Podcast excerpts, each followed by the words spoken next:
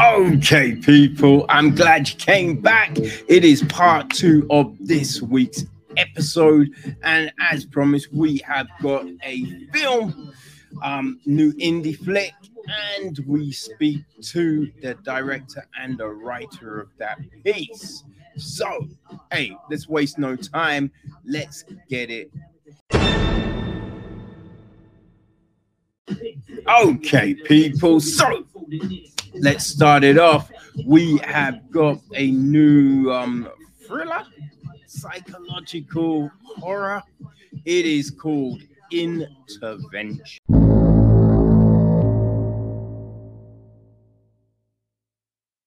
Okay, people. So, uh, yeah, just, just caught an interesting feature debut, right? It's called Intervention, and it is from Samesh Ramjatan. Now, Samesh, he uh, he wrote, um, directed, well, he co-wrote the film with Tiffany Flynn. Okay, um, he also produced it.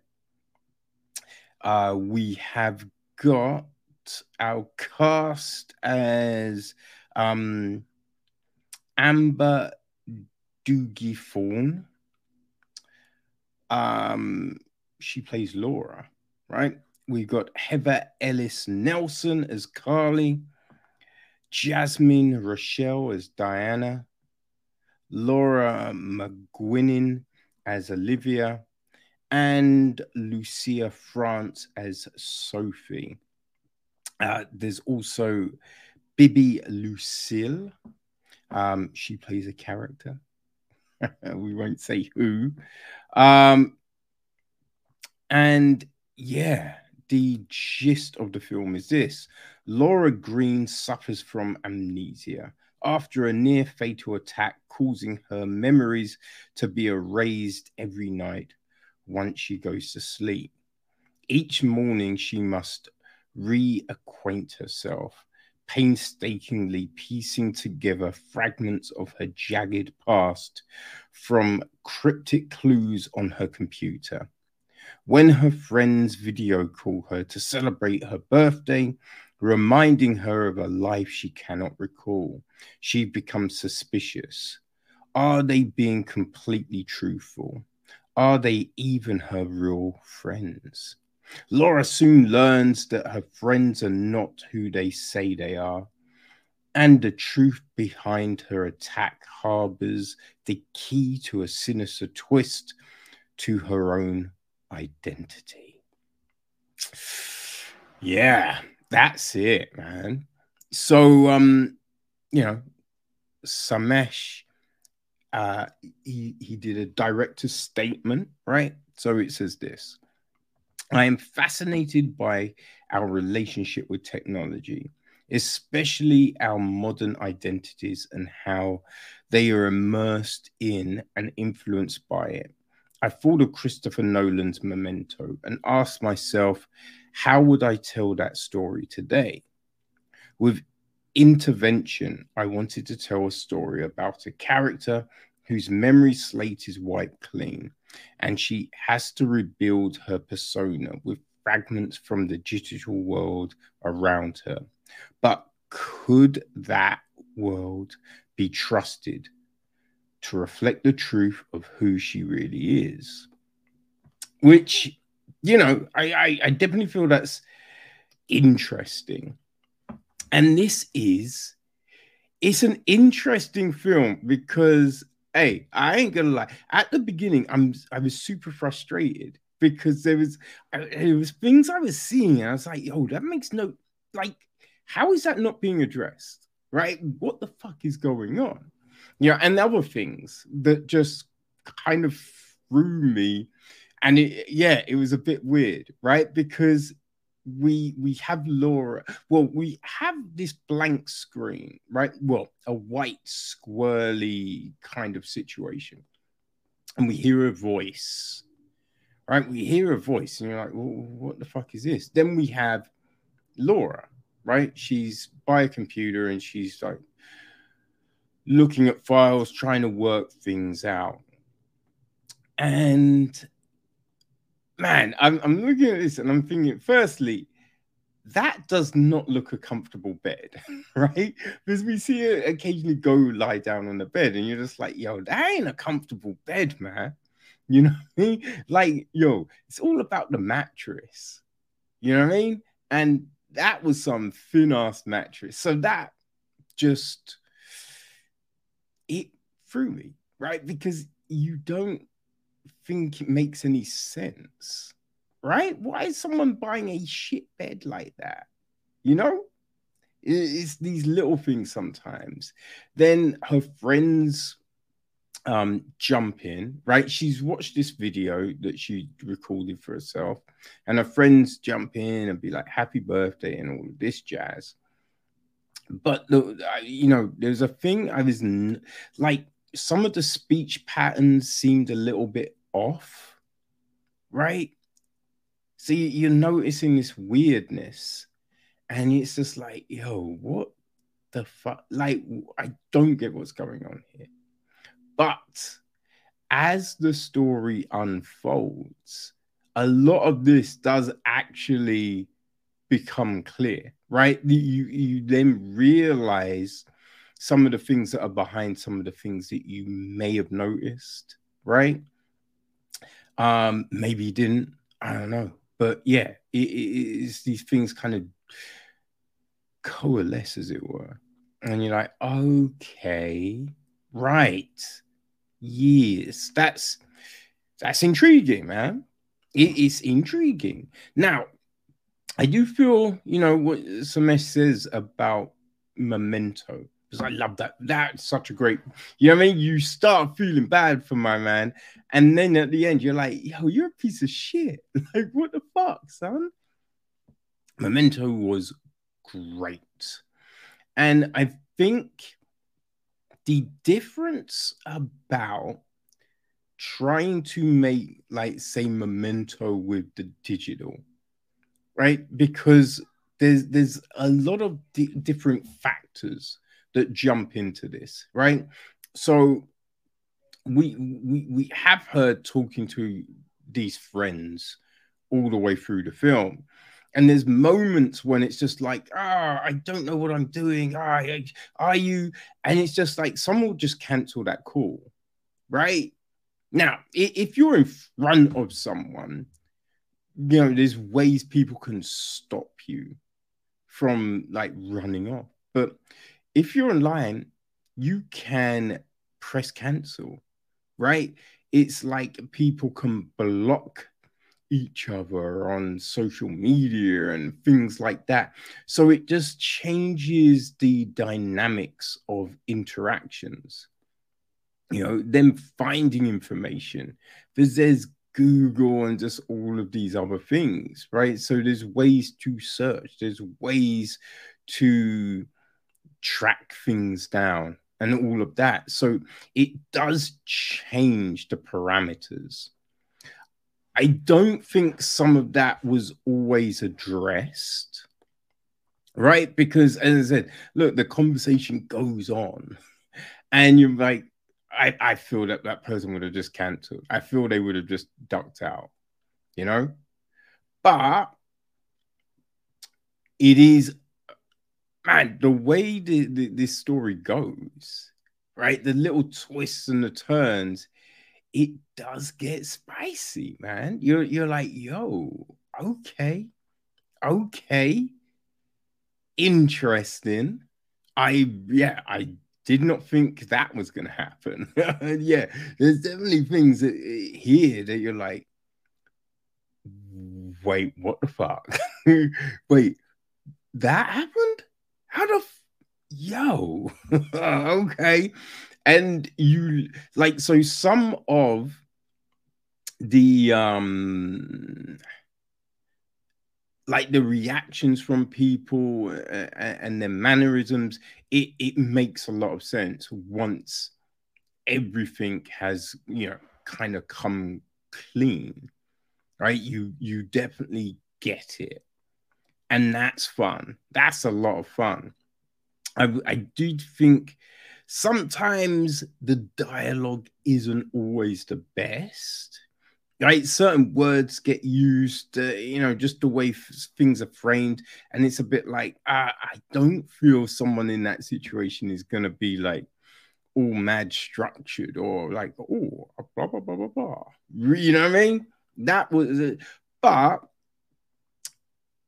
it's only in certain instances like it wasn't throughout a constant thing where you're just like, yo, that needs to because the the the little kind of you know dialogue threads that you you you do wonder about at the start, they feed into the story, right? So that makes sense. So you're like, yo, that's okay, right? I see that now, and you you notice those things like the the kind of curtain draws back you know, throughout. So it's not like you have to wait to the end and then you're like, uh no, like throughout little little breadcrumbs, little things become clear, and you're like, okay, okay, right, interesting. Tell me more, tell me more.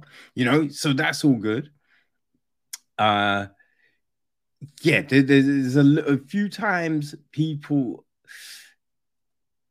just a few times. Again, it's not across. There's a little bit of overacting eh, from some people in in some of the sequences, but yeah, they, I I, I kind of get it because it's trying to do certain things, right? Which is a difficult one, and especially when it's you know via video rather than people in a room and doing a thing and just all of that kind of jazz. So there is all of that. So yeah, it's in this is it's really interesting. It really is. I've I, the one thing that was did throw me a little bit is the um you know because as I said, look, uh, there, there's these conversations all the way through, so they're you know, because it's remote, right? It, we're kind of looking at a Zoom chat, as it were. Um, and the layout changes a lot, right? So you know how how you get the zoom, and sometimes you have like one big image and then the smaller people along the top, who's in it, like that kept on changing, you know and it's a bit like, can we, you know, I mean, can we stick with one? Because you keep on changing. That's really just like, ah, just stop. You're doing my head in a little bit. Now I get why, because it's just like, oh, if if we're looking at this thing, let's try and change it up so people don't get bored. But I feel there might have been a better way of doing it. You know? But again, for a first feature, yeah, Samesh, he's done a very, very interesting job here, especially to tell this story in the way he has. You know, like, is it a modern memento? It's it's not quite, but hey, you know what I mean? Like, why not try and reach something, right? Set that high bar to be like, yo, I want to do this, right? And also, you're not doing that in your first film, you know what I mean? But hey, as I said, look, he, he definitely made an intriguing story with plot twists that you don't necessarily see coming, right? Now, that's that's something. There's a lot of times you can see a plot point, right? You can be like, oh, obviously that. Now, there's certain things that you might go, ah, I feel, but then there's other details that you're just like, oh, I wouldn't have thought that, right? That's too gully, man. I wouldn't have thought that. So, yeah, this is intriguing as fuck, man. It is intriguing as fuck. So, uh, yeah, intervention. intervention, people. Do you want to, uh, yeah, do you want to see what creepy shit could be happening in a small little town called Mia? Mia, Maya, I don't know. Either way, it's one of those, right? Well, you can get it on digital or your favorite VOD, you know, um, right now. So uh, yeah, there's a lot of crazy shit, people. There really is. So, hey, as I said, look, it, it's a, it's a, it's definitely a good first feature. Um, I think a lot of people might envision Host, right? That that dropped at the beginning of lockdown 2020. Um, it's not, they're not really the same film, you know. So I, I don't think you can really make a comparison. Um, but yeah, this is it's, it's gonna have you uh it's gonna have you thinking, man. It's gonna have you thinking for sure. So if you like a kind of a thriller, right? Modern thrillers, modern thrillers with a technological kind of twist, kind of a tilt to them, then I think intervention may be the film for you people, right? So uh, yeah, there you go. Now all, all links in the episode information, you know how we do. So yeah, there you go, people. Intervention.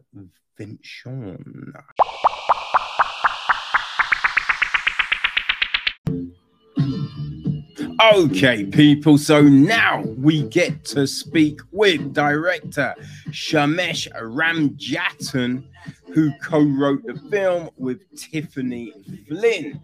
They stopped by to um yo break down the whole process, people. Great interview. So, what are you waiting for? Right? Let's go. Okay, people. So I am joined today by the director and writers of the new film Intervention. So we have Samesh Ramjatan and Tiffany Flynn. Hey guys, thank you for joining me. Hi, Kevin. So thank you for having us. Hey, no worries at all, right? So you mean you you have this new film dropping, right? And like in the statement, right, Samesh, you said that you really enjoyed Memento, which instantly won you over to me because, hey, that is such a great film.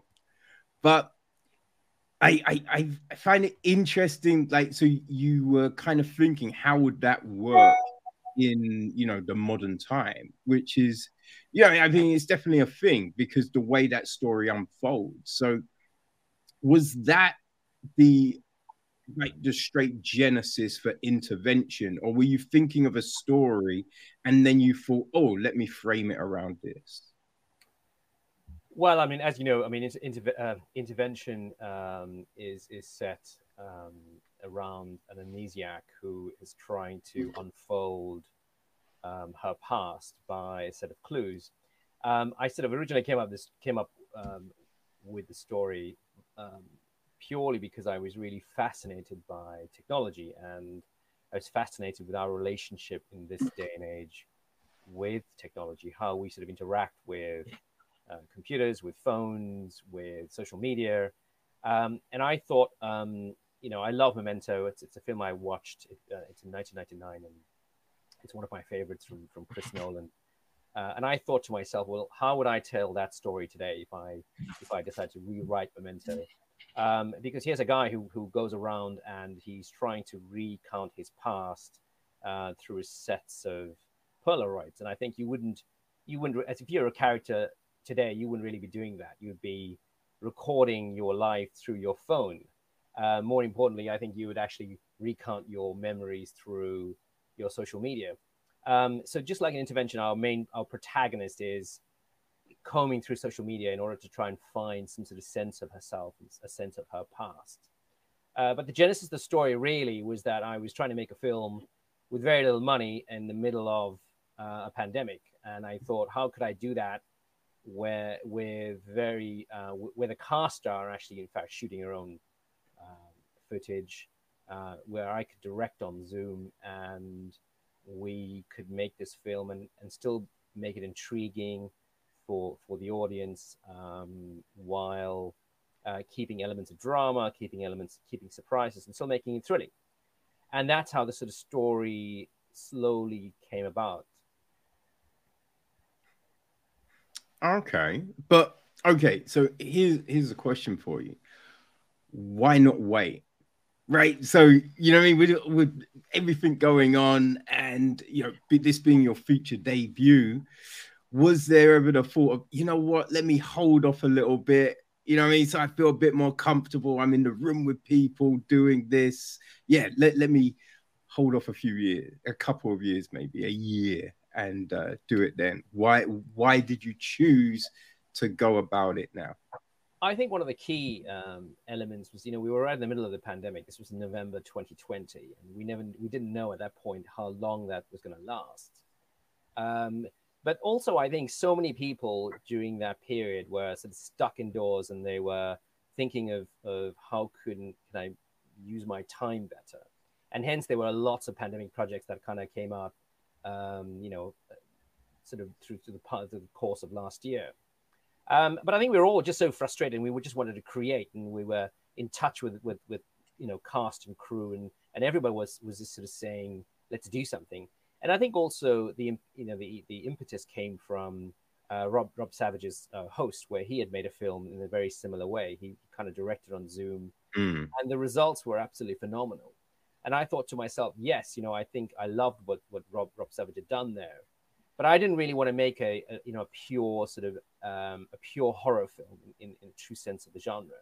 Uh, I wanted to make something that was a bit more elevated. I know a lot of people don't like that word anymore, elevated, but it was um, for me. Um, how do I make a film that appealed um, to an audience that necessarily don't don't always watch horror? And and you know this is the story revolves around five five women on a on a on a Zoom call um, and you know, with with women, if this is a story about women, you kind of want the audience to be primarily women to watch it as well. Um, but in answer to your question, you know, it was just that frustration, I think, um, to get something made rather than wait another year or two years, in fact. And you know, the other issue is that so many productions fell apart um, as a result of waiting. Um, so you know, we've lost we've lost so many productions in the process because mm of that, well, let's just hang on for another six months and so on. And I think that there was a huge demand for content. So I thought we thought, you know, let's just do this and let's just see if this experiment kind of worked. And, and in the end, you know, it did. So um, this is, it, you know, that kind of brings us to, to this point. Uh, okay, cool. And how did you and Tiffany connect? You know, how did that creative partnership form? Well, I didn't, uh, you know, I didn't um, know Tiffany up, uh, up to that point. I I had um, done a film uh, a film la- a lab with um, I think it was called Genre Series with with Film London, and um, you know, I was I, would written the script for Intervention. And I thought to myself, I really would love for somebody else to kind of really bring um, uh, bring the woman's perspective into the into the primarily because there are five women characters and I'm not a woman. So I wanted someone to flesh them out and, and give it a perspective that perhaps I was not seeing so clearly. So you know, I just I just put out a um, a call um, to to you know colleagues on the Film London site and, and, and before I before I knew it, Tiffany, you know, had had reached out and um, she seemed like the perfect person. I think we sort of we sort of hit it off straight away, and our style was very similar. I'd read some of her scripts, and I thought, wow, this is a very talented writer here. And I think she would she would then bring something to to the piece. And I think as a director, you always look for um, other people to to not just to collaborate with, but to bring something more to to the material. Mm. Um, you always want um, want somebody to to to give you a perspective that perhaps you're not seeing. Um, and in that case, and, that, and, that's why we sort of surround ourselves with the best, with the best people who, who we, you know, who we could afford, of, of course, and, and, and who are available. But that's how we, um, Tiff and I hooked up. Great. So, Tiffany, what was it about the the script that spoke to you? Like, why did you feel that you know this was a project you wanted to be involved in? Um, I love a good psychopath. So uh, that that was right up my alley. Um, I, yeah, I just I like kind of the psychological aspect of it and the challenge of it. I mean, you have to hold someone's attention for what? Is it like 80 minutes? It came out as 70 75 80 uh, minutes. uh, 105 minutes actually so it's it's yeah it's, it's oh okay. yeah so you've got to hold someone's attention for that long but everything happens in a room in one room on one screen. Um, and i thought that was quite a challenge um, that i wanted to kind of take on. Mm. so because yeah I, I think over the last few years, we've definitely seen more um like male directors bring in like a, a, female collaborator to try and nail the, the female perspective on things rather than before where it was just like you know a guy writing and be like yeah obviously a woman's gonna think this. So it's like taking that perspective you know we saw um i forget her name the woman that wrote Fleabag, she jumped onto oh, James oh, Bond. Waller Bridge. Waller Bridge. Yeah. yeah. That's it. So what like was there things straight away you could see from the you know within the characters and be like, oh, we need to change that, or let me bring that to them? I mean, men and women think very differently, don't they?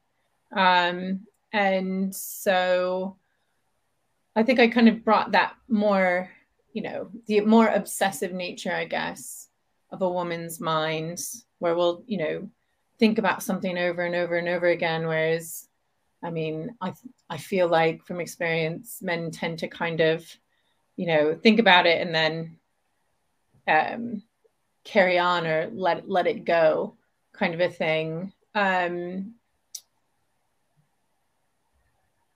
yeah i i yeah. Um sorry, can you repeat the question? no, no, problem. It, no, it, it's just because I, I always find it interesting because as you said, look, everyone's got a different writing style. Yeah. And I think some people can write different genre, like different genders, and really just hit those points perfectly. Yeah. But yeah, sometimes you need that different perspective. But what was it that like was there instant things that you saw in like the characters and you thought oh that actually i feel that that her voice would be more like this or oh, i think they'd be obsessed on this or they would be like this. Were there instant things that jumped out at you? Yeah i think you know girl dynamic. You've got you know four teenagers um, and kind of the social hierarchy of that you know they've not kind of gone out and had their own lives per se. Um, long enough to kind of be above that or realize there's more to the world. Um, and so everything in their world is in mire. And those social kind of constructs rule their life and their relationships and their standing um, in that small community. I I really love kind of the themes of small town, um, you know, kind of politics and standings and how kind of people interact within them. Um, and, you know, what happens when you have the person that's not accepted versus what happens when you've got the queen bee like Laura Green and, mm. you know, how those two kind of contrast and, you know, sometimes they're more alike than you know you think. You know why why why are all the girls friends with laura green? You know olivia's kind of just there because she's known her since she was a baby and she's in that bubble. And who who who is she going to be if she's not you know with laura green and carly? And that's her social circle. You know carly has a bit of a you know parasitic relationship with laura Carly doesn't know who she is without Laura Green. She needs Laura Green to feel validated. Mm. You know, Elle hmm. comes from this, you know, horrendous background. You know, she's ostracized by a community. All she wants is acceptance. And Laura Green offers that to her, you know, clearly with malintent. But um, and I also really like themes of, you know, um, trying to think of the right word, you know, the surface versus what's underneath.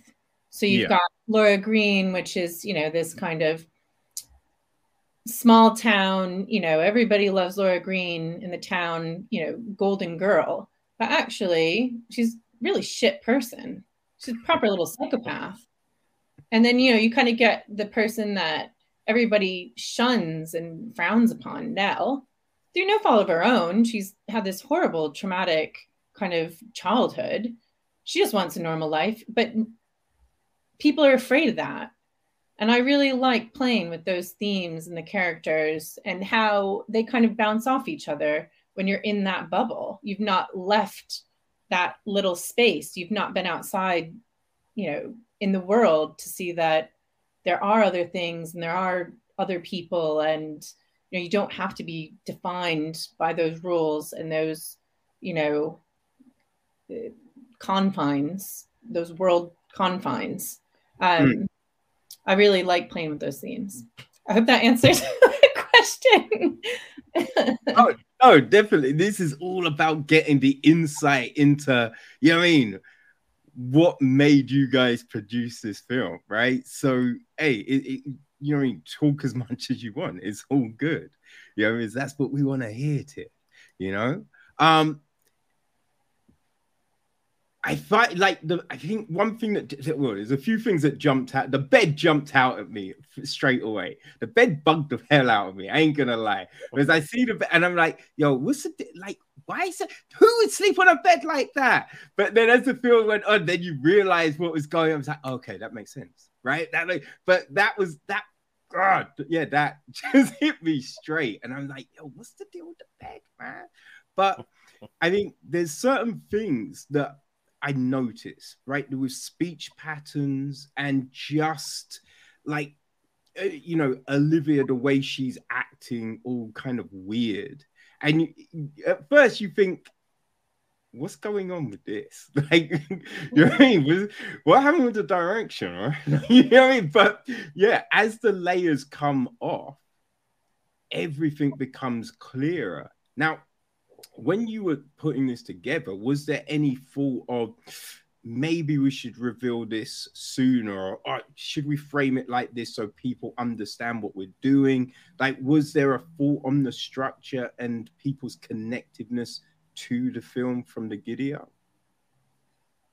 Absolutely. I think you know we we set out from from day one to make sure that um, there was a very clear structure and we had um, various levels to the characters. And I think, you know, Tiffany just intimated there that there's um, that that this this this movie is about an intervention. They, these are these are supposedly friends who call her up and pretend, uh, in many ways, to be her friends in order to coax something out of her. Um, and we don't really we aren't sure from the get go whether they are true, whether they are playing a, a, a role, and what the layers of the truth really is. So I think from the get go, we always thought, okay, well, when we come into this room with her, um, I always wanted the, wanted the audience to literally feel like they are sitting at the computer, like they are stuck in this room, and there's a very there's a there's a claustrophobia to it. Um, that there's a frustration in that she can't find because it's very hard to deliver visual frustration um, other than when you can't, as, as an audience, are are frustrated that you can't put things together as well.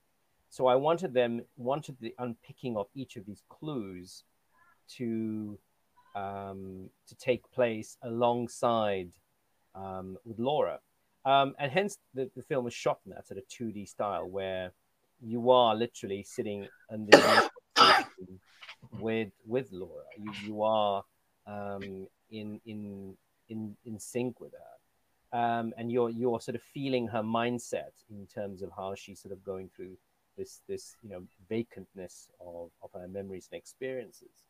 Uh, but really, you know, if you pay attention, the first ten minutes will give you all of the clues of, of, of the entire film. It's very that's also something I wanted to make sure that I leave some MacGuffins in there in terms of some Easter eggs that you could actually unpick the entire all the clues. If you watch it the second time, and you pick all the clues up in the first first 10 minutes, first five, five minutes actually, because they're all in the social media that she goes through and so on. Um, but the layering was so important to me, primarily because if you're sitting, you know, for 100 minutes and watching a few people talk on a Zoom conversation, it would be a bloody boring film. Um, and you probably turn off in the first few minutes. But it really needed to, to, you needed to go through the experience of, well, you know, who, is she really who she says she is? And is this really happening? And what's the truth here? And what's going on there? And as you say, you know, is Olivia being truthful? Why is she being so apprehensive? What's the deal with Carly and, and, and her and her animosity? Um, you know, who is who is Sophie? You know, what's her background? Who is um, you know, who is Diana? So I think, you know, if, if we, it's so important to keep the audience guessing and keep them intrigued and have plenty of twists. Um, and then the ultimate, it, it, you know, the ultimate reveal was is this main character who she says she is, and like you say about the bed, uh, the bed is a is a is a is kind of a dead giveaway right in the beginning that she's not really where she thinks she is. So I think all these little clues, and again, you know, we, we did as much as we possibly could under the the restraint of being you know being in a being in a lockdown, not being able to go into that room and, and dress it ourselves um, because it's done remotely. And and bless her, you know, Amber Amber Doig-Thorne, who you know did a lot of the remote shooting herself, kind of dressed her the room herself and and you know did a lot of the work herself. So you know our our our cast were crew as well because they were doing their own lighting. Um, you know, the, under the direction of uh, Guillaume Valle, but he was doing the lighting you know, very, very uncharacteristically uh, remotely. So, you know, we tried our best to try and make the light move across, uh, not not the other characters, but especially in in, in on, on Laura's face, um, progressively through the entire film.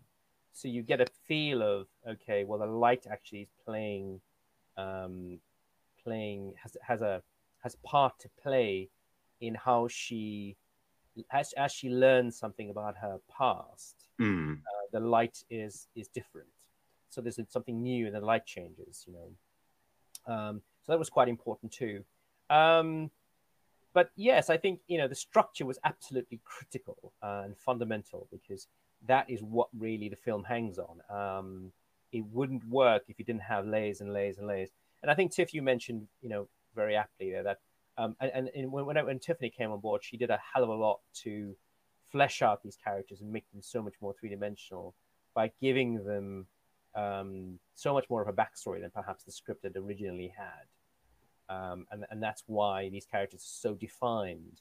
Um, and you feel their you feel their position, I suppose. You mentioned Maya. Maya is a small little town that they all belong to. So there's a and there's a history of um, witchcraft. There's a his, there's a history of the supernatural that exists in this town, and I, I kind of drew inspiration from the Twin Peaks that we all grew up with, or the um, you know the the Wicker Man that that uh, I, I know I'd seen many many years ago with, with um, Edward Woodward, and I thought that these were all really key sort of tropes that needed to be in, in, in infused into into the into the into the narrative of the film.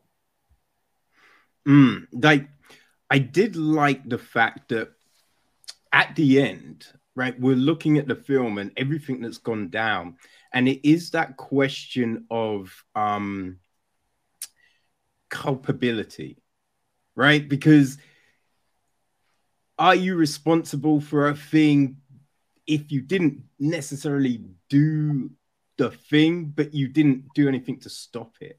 Right. And and you, look at these some of these characters, and it's just like, oh, they're saying one thing, but you know what I mean? They didn't do anything, right? And I, it makes it really interesting because there's these little twists that I will say, right? A lot of the times you get frustrated because you can see what's happening, you know what I mean, before it even comes, and it, you just like, ah, I know that it's gonna end. Like you didn't really see some of the things that went down. So I, I like that aspect, but yeah, it is that kind of thing where it's the morality of these characters and you feel bad for some but you don't for others like it's it, it, it's a thin line. So when you were writing all of this, was there times when you filmed it? It was like, ah, it doesn't quite. Let me just change that, right? So were there a lot of rewrites or did you kind of hit it straight away do you think I think when I started the script, um, yes, I think in answer to your question, yes, there were there were rewrites because when we started the script, I would the way I the way I write is I really sort of focus on the structure first. Um, it's like how does the story play out and how does the plot really unfold? Um, yes, we can understand that these are certain characters that I that are intertwined in the story, um, but really, how does the plot unfold? That's so so so important. The structure has to be in place. And then I think from there, um, you kind of work on the characters and you hone in and you hone in because you think, well, what would the, the motivation be uh, to, you know, for this character behaving this way? And why would they do that? And why would they, well, why would they say this? And then furthermore, when Tiffany came on board, I think she had so many questions about the motivations and the, the drive of some of these characters that she felt, well, there's a lot more that we can bring to this. Um, and and you know i think what she did was she made sure that every every one of these characters held a certain position and they held that position very strongly um, you know so carly had a certain type of position. She had a certain view in the, of, of the world not just the world that she belonged to. And i think that's one of the challenges of most films today. And certainly the scripts that i and i mean i you know i, I produced this as well. So you know um, a, a, lot of script that i get as, as a producer. Um, one of the biggest aspects that's missing is is the story world aspect. You know, what what is the world that's putting pressure on these characters to behave the way that they that they they do, and what's driving them and what's motivating them to act. And then that action naturally then causes conflict, which then causes your you know your turning points and so on in the script. So I think that's what's what was so important. So we had to build this world around these characters. What world do they belong to? Why were they behaving this way? Uh, and what brought them to this one real time element of their world? Because again, the film is told in real time, so there's no elements where you can cheat. And that was one of the challenges shooting it because you um, had to shoot a hell of a lot of footage and then sort of cut it together, but it had to feel like they're all in one complete conversation. Mm. Um, and and you know they're acting to a camera in front of them, but they are you know they are being directed um, or the the rest of the, the cast um, are on a on a Zoom call next to the next to them on a laptop, you know, which is very it's far more challenging to direct because when you're directing a normal shot in a in a let's say in a location or in a, in a studio, you know, you can easily just block the shot months before. You know who to play off against. So one actor is going to be very generous to the other, or less than generous. So you're gonna you're gonna act off off a certain cue or or a particular uh, uh, emotion that a certain actor is giving you. But when you're just acting to a flat screen, um, it's very complicated. It's very complex because you have to then fill in the gaps. What you think the other actors are, re- the, the reactions that are coming from the other four actors, for example and so that's why. And one of the challenges with shooting a, a Zoom film is you you get this dead space because you've got four other characters who are just sort of staring at the screen, you know, and it looks really boring.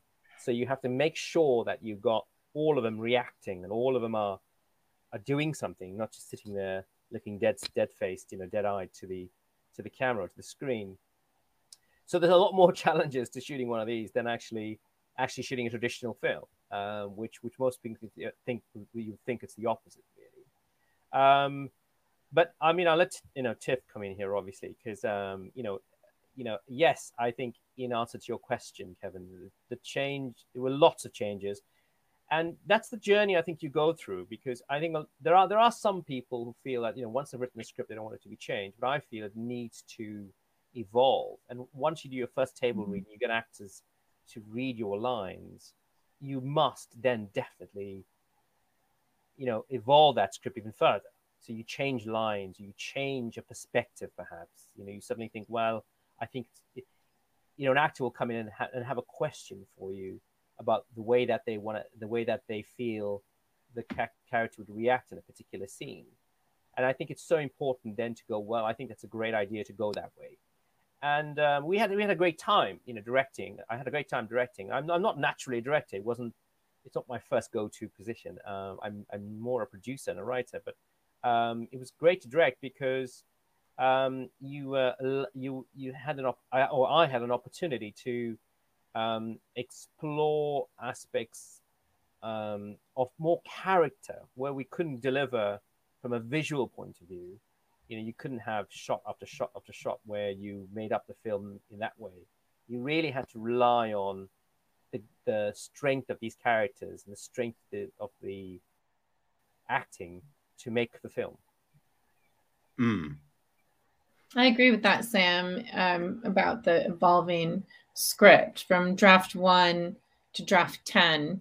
You know, just sitting here in front of my computer, it changes. And then it goes to the producer, and they've got thoughts and ideas, and it changes. And it goes to the director, and they've got thoughts and ideas, and it changes. And it hits the actors, and the same thing happens. And I actually think it's a very natural process. And I think it's what builds success into a script. Um, two heads are always better than one, I say. And they'll see things that you don't see, or they'll think of something about the character that you haven't considered. Um, there's always room for improvement. Absolutely. I think I think most of all, you know, your actors will also point out that why would she do something like that, or why would she say that, or isn't there a natural issue with the plot there if, if she did that you know which is which is fantastic because what you don't want especially in a you know at this when you when you when you're making films at this level um, which is almost a you know almost zero budget um, you know you don't have the opportunity to test a film. You don't have this film uh, opportunity to put it in front of an audience before it gets out there. So you want to make sure that every all of your mistakes and all of your issues are actually honed in and worked through at script stage and then at the stage when you're shooting. So I think if somebody comes along and says, you know, well, that doesn't make any sense, or perhaps this could be better if we tried it this way, you know, as a director, you or even as, as a writer, you've got to go absolutely. Let's take it on board. And let's make the changes. Um, also going. Oh, sorry. Sorry. No, go sorry. Go on. I was just going to make a comment about you know on the morality aspect that you brought up, um, Kevin um, you know, going to like Olivia, and at the end, you know, when you kind of discover all the girls' roles in the in the demise of Nell, you know, the whole movie, Olivia's, you know, she's shifty because she's guilty. She feels guilty, and she wants to, you know, she wants forgiveness, and mm.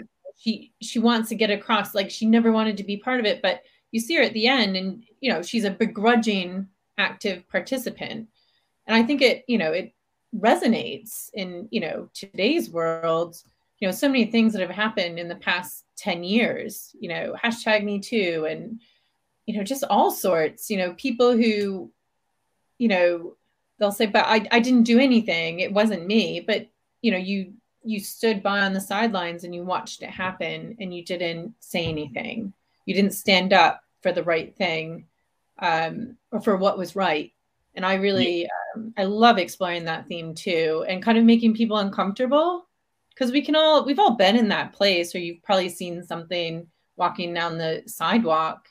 You know, I remember one time I was over on Holborn and some random guy started attacking this guy on a bicycle, you know, and instead of kind of stepping in and saying, hey stop don't do that. I kind of just put my head down and like kept going. And after the fact i thought about it and i was like god you know i should have said something. Everybody just stood there. We all just stood there. Everybody you know classic very british. Everybody ignored it, it you know it's just and i felt like really i don't know. I, I wasn't proud of myself Mm. Well, I mean, to be fair, Tiff, right? I mean, there, there are situations which you'd be like, do not get involved, right? Because you know, if two guys are fighting and then little old you tries to break it up, you could, you could get battered, right? So, I mean, but yeah, it, it there's this resonates even on a higher level. Like, look at hmm. Ukraine mm. and Russia and Russia effectively bullying a sovereign country. And we're all sitting on the sidelines, giving a little bit here and giving a little bit there. What what's happening is wrong. We all know it's wrong. And you know, 20 years down the road, we're gonna have all these you know case studies and investigations and criminal courts and everything and justice will be done but you know it should be done now shouldn't it we shouldn't mm.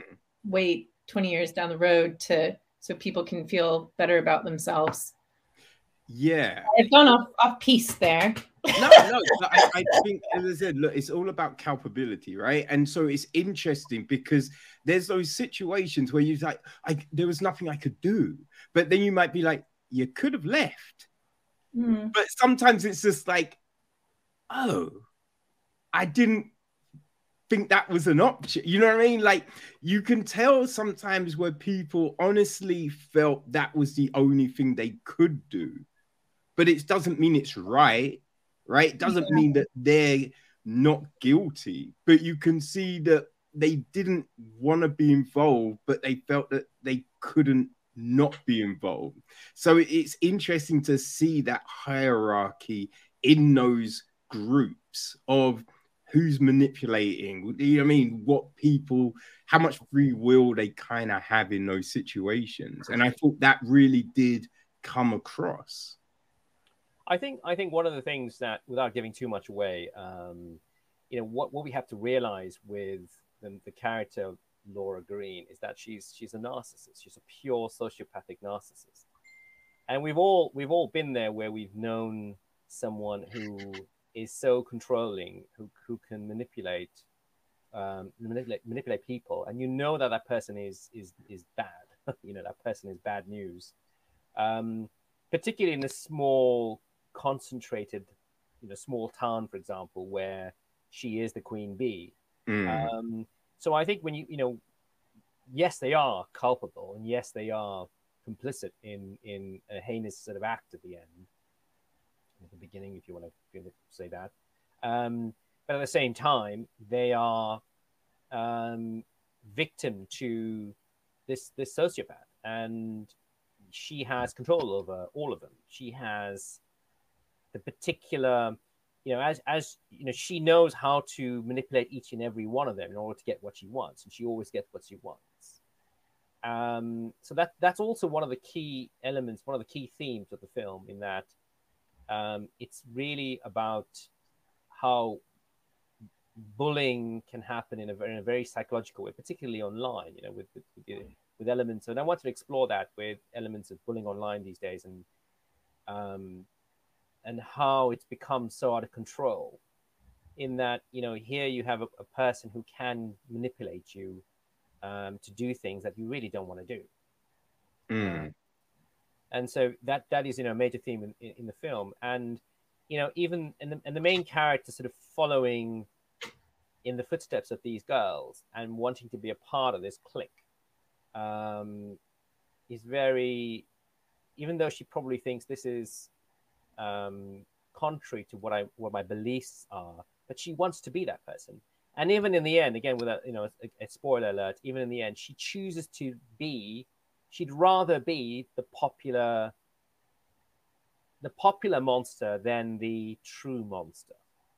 And that's what I wanted to leave the audience with. That she'd rather be the monster that people don't see as a monster, people love, because everyone loves Laura Green rather than being the monster that she she supposedly is, you know, the supernatural monster.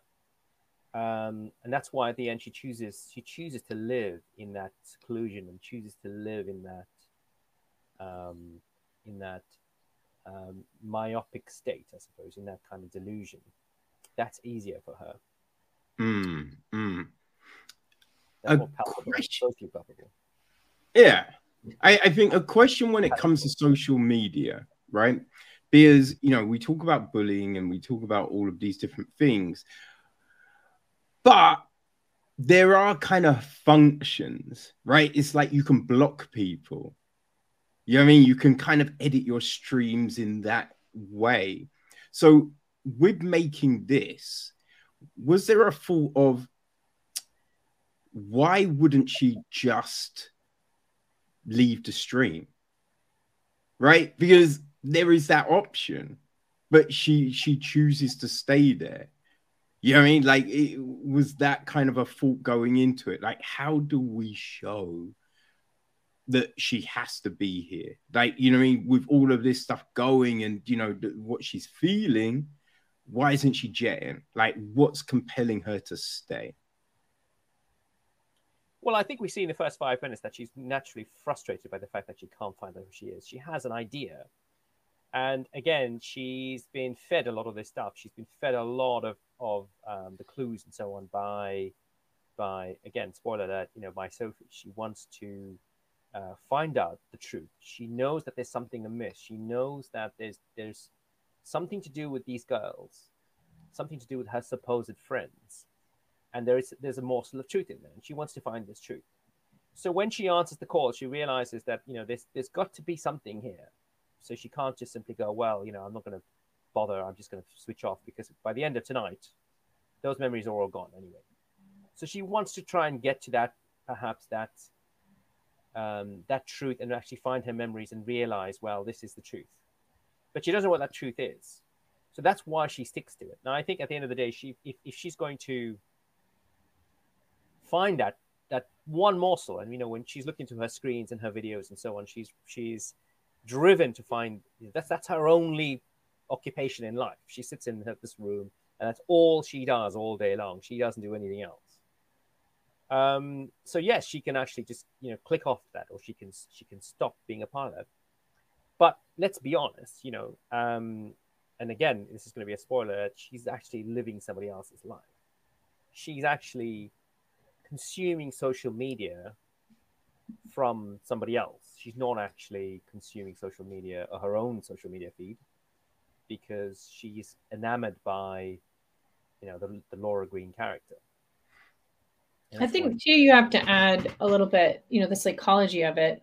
You've got a person who all they want is acceptance, and mm. pop, here pops up five friends singing her happy birthday and that they're all like cool normal people and this is what she want internally whether she you know voices it or not. That that's what she wants. She wants friends. She wants people who want to you know want her and want to celebrate with her. So it's kind of pandering to her kind of inner desires really.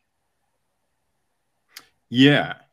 Yeah. No, I, I see. and I think ultimately we all want acceptance, don't we? We, we all want to be accepted in, in a certain circle in, in the world, really. Um, and that's the issue with social media. Everybody wants to be accepted, but it's what what that what form, what shape that acceptance takes.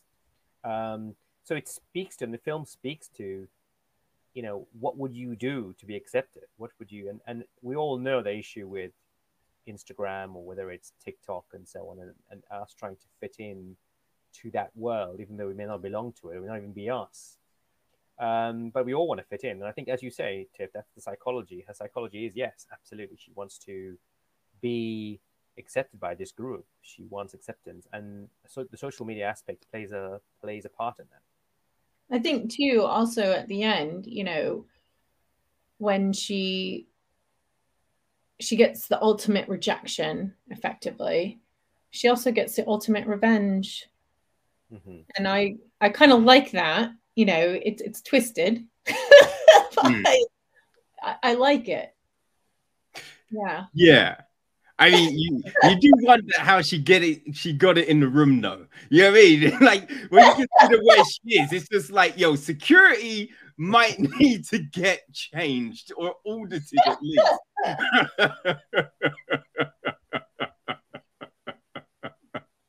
I I kind of feel that um you know you you get a sense though with now uh, that there is the social media, but also it's what happened, right? It, it, it's coming from her situation that need for acceptance, that wanting to find normality with a group of people, right? That seems to be one of the big things driving her as well, which makes it all even more compelling because you just be like, oh man, that's brutal. right? And then it's just like, what what could be worse than that? And then it's just like, oh shit, right? That that's what's worse. Oh god damn it. yeah, I think she's lived her entire life um, in in seclusion and as um, the outcast. She's she's she is the town outcast um, for the reasons we know that, that you know the, the the fact that she is a bit of a monster um, so that she, she's been kind of hidden away so that she won't she won't have to not just face these issues, but she probably somebody knows that she wouldn't have they wouldn't have to face these issues too. Um, but yes, you know, apart from the social media aspect, there is the very large and looming, you know, supernatural aspect. The fact that this girl is is a witch, and she is not just a witch; she's probably the witch. So she's got powers that far exceed anything that these girls who t- want to toy with this little this power and and you know the queen bee wants you know, laura green wants this power from her thinking wow this would be something you know. So that's an extension of her her narcissism. This, this is the ultimate form of power to be able to dominate not just dominate people and manipulate them, but to have supernatural powers at the same time. Um, except it backfires terribly, and she ends up a victim of that narcissism, I guess, in many ways. But um, yes, and that's the ultimate revenge that Tiff you mentioned. You know, that's her ultimate revenge that she actually and now suddenly embodies the, the, the real Laura Green. She's kind of sucked the life out of her in, in terms of taking her essence. Um, but yes, that that and, and when I when I you know was writing a script, I I thought to myself, wow, you know, this is such a so much, you know, we could have just focused on that story, and you know, the the backstory was was was probably something we could have really looked into, but I didn't want it to become about that element. I wanted the the horror elements, the witchcraft elements to really just pepper the story so that you had an element of mystery and an element of mystery, element of mystery and intrigue in the background, rather than it become the story.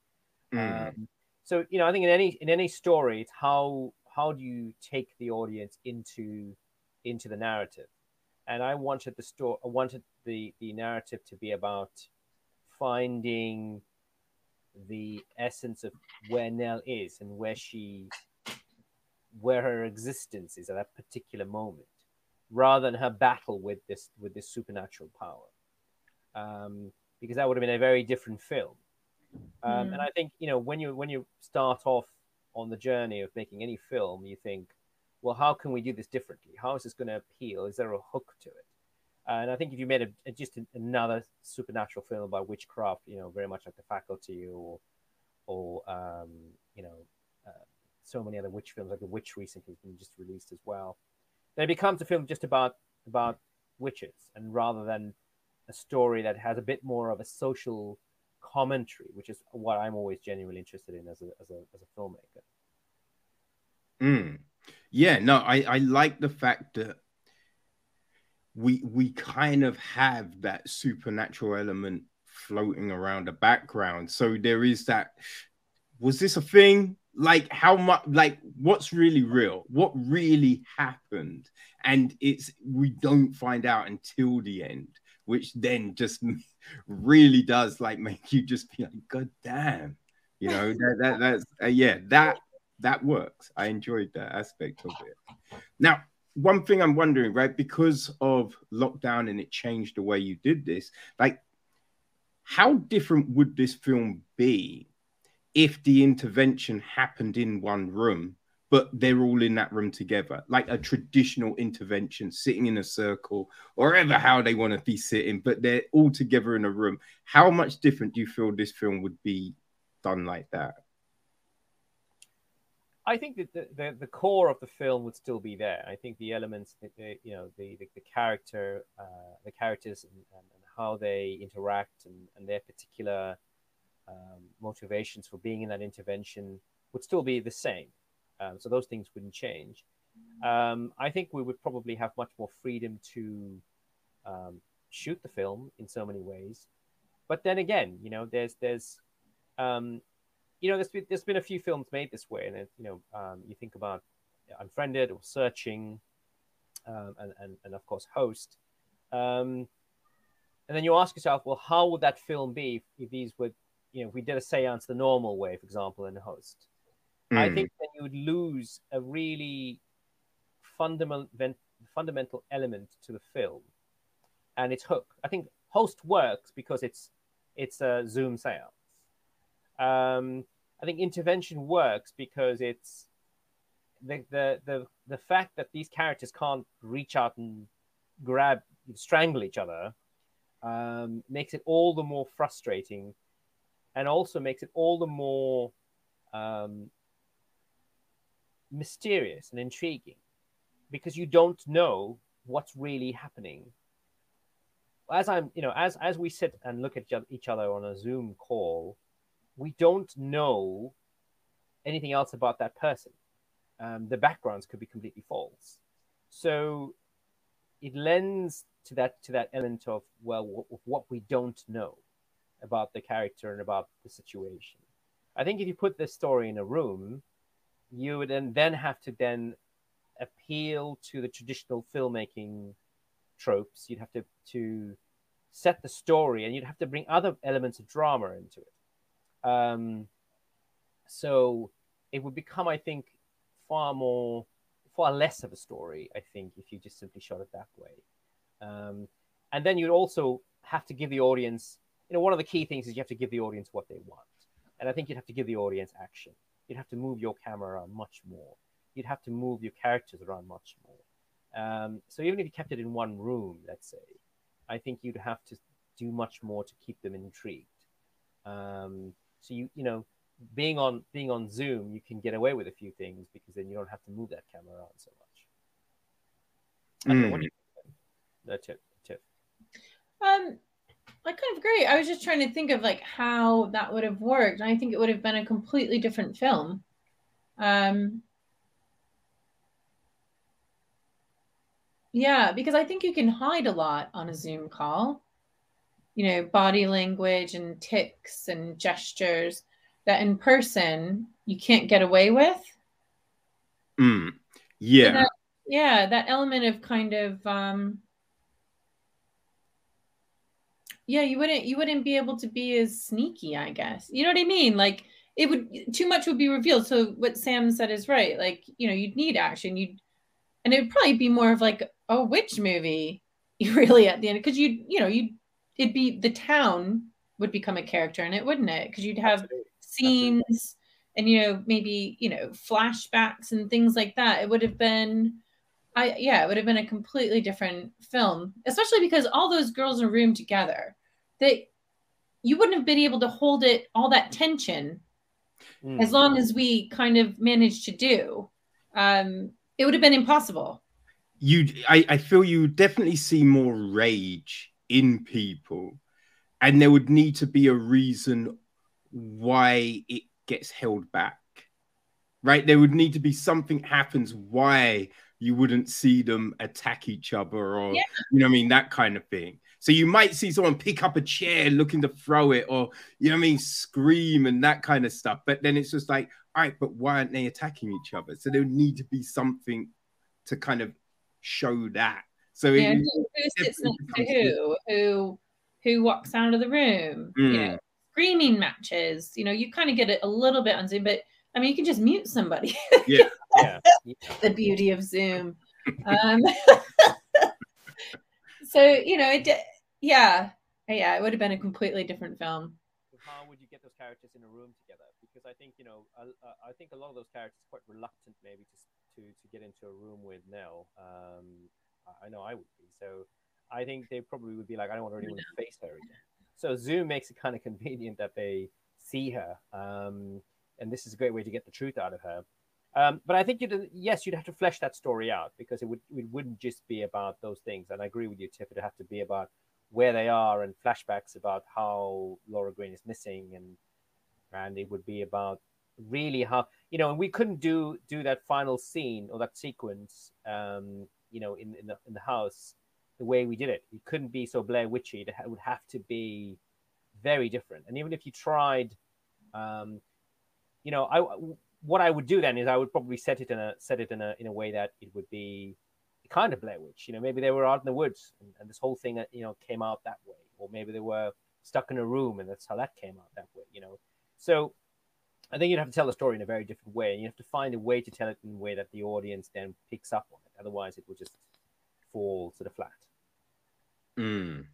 Yeah, yeah, but you know, you you've now done the film, your feature directorial debut. It's all done, right? So there must be that satisfaction that you were able to to to create something like this in a time of you know restrictions and everything like that. So yeah, how did you feel once it was all delivered?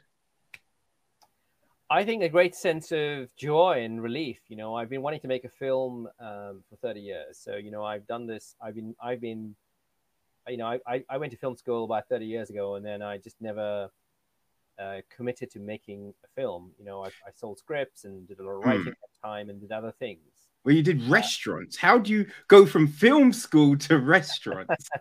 well, I think everyone, every film school student will tell you, you know, you've got to have a plan A and a plan B. And, and, and my plan B became my plan A. So that's why I ended up in restaurants and, and loved my restaurant career. I still and I still do. I love you know everything about restaurants and the hospitality industry. But there was always this, this frustration and was something lacking. You know, you find that there's something that's missing, and everyone will tell you that because I think filmmakers have this creativity that that is just itching to get out and just want to tell mm. a story. And there's a, everyone has a story and they want to tell, and some succeed and some don't. And I really have you know but i think in 30 years i probably have about 100 stories in my my uh, my laptop you know in, in various forms you know some written some are some not some just ideas some written to into books because i've, I've you know i've authored four books as well but i think you know everyone is itching to tell a story and i think filmmakers are itching to have a voice in the world they have something to say about the world because stories are not just here's a character a something happens to them and then they're forced to go on a journey and then they have to change something about themselves in order to succeed. Because then every story would just be this kind of cookie cutter film. I think every story has a has a, has a has an impression, has something to say about the world or the person that's telling it. So I think um, you know, intervention is about my take on where we are with technology and how we have a relationship with it. And what if we lost our ability to remember ourselves, how would social media then impact on that? Um, but I, I, I am so thrilled by the by the film. You know, um, it you know it, it may not it it it, it um, I think it has an audience. I think it will have an audience with certain people. Um, it's it's not a, per, a, a, true horror per se. As I say, it's more psychological horror. Um, you know, in, in the vein of um, St. Maud, perhaps, or uh, Midsommar, in that it's very character oriented, very character driven. But in answer to your question, Kevin, that's probably a long, a long-winded answer to a very simple question. I'm very thrilled to, to have a film art in the world, you know, and um, um, hopefully there'll be many, many more. We're working on other things at the moment, so yes, yes to that.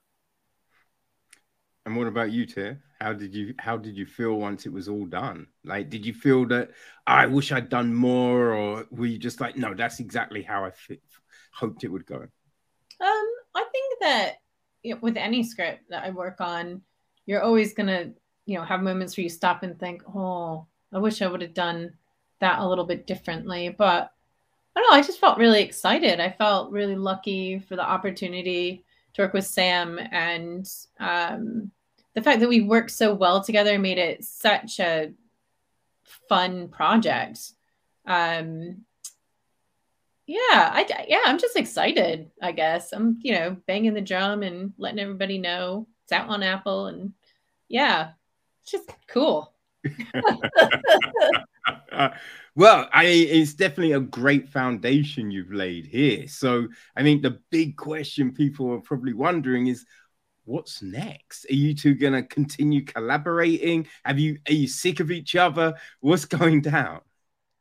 I don't think I could ever get sick of Sam. Um, I think we've got some things up our sleeve. I'll pass No, over no, not at all.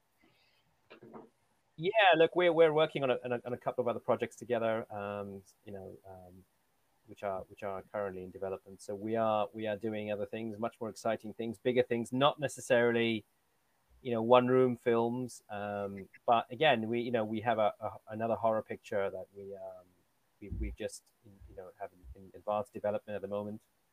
So yeah, you know, I think watch this space because there's there's much more much more to come. But um, it's an exciting time. It's exciting time. I think you know.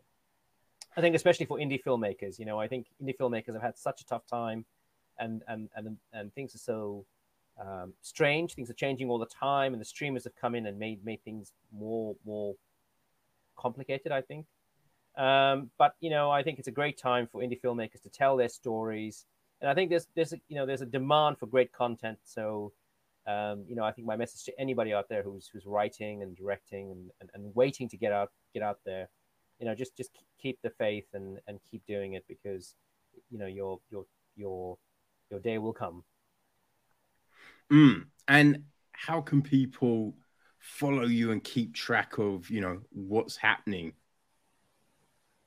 well i you know we we are on social media. We are um we are brava brava studios. So if you want to check out brava studios um that's that's our website our website's at brava studios uh, brava.film uh, we're also on social media under brava studios. So on facebook instagram twitter and tiktok um so you know check us out and check out our trailers and, and anything that's you know that we're working on at the moment as well um and keep in touch Great stuff.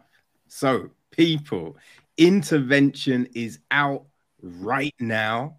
You know I mean? If you, as I said, look, if you enjoy a psychological thriller, you know, if you enjoy five crazy girls going at it, then this could definitely be the film for you. So, um, yeah, Samesh Ramjatan and uh, Tiffany Flynn, thank you very much. People, take note of those names because I expect we're going to be seeing even more things from them pretty soon. So, guys, thank you for your time. I really appreciate it.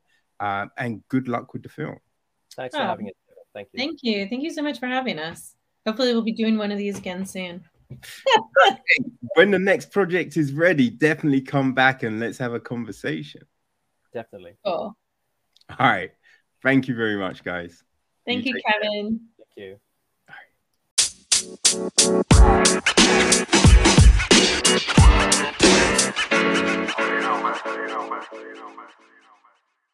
Okay, people. So there we go. We are done with part two and this week's a interaction with Echo Chamber. Right. So um, yeah, great films. You know what I mean? And listen, definitely go follow Samesh and Tiffany. Right. All their information in the episode details. Um, find out more about the film. And people, if you haven't checked out part one, right, we, we take a look at 12th Day, a climate change documentary, No Time to Die, the 25th Bond, and the unbearable weight of massive talent, which is woo, so fucking fun. So plenty to sink your teeth into this week, people. Go share it with your friends. You know what I mean? You don't want them to miss out on the goodness, right? And we will see you next week. All right. Peace.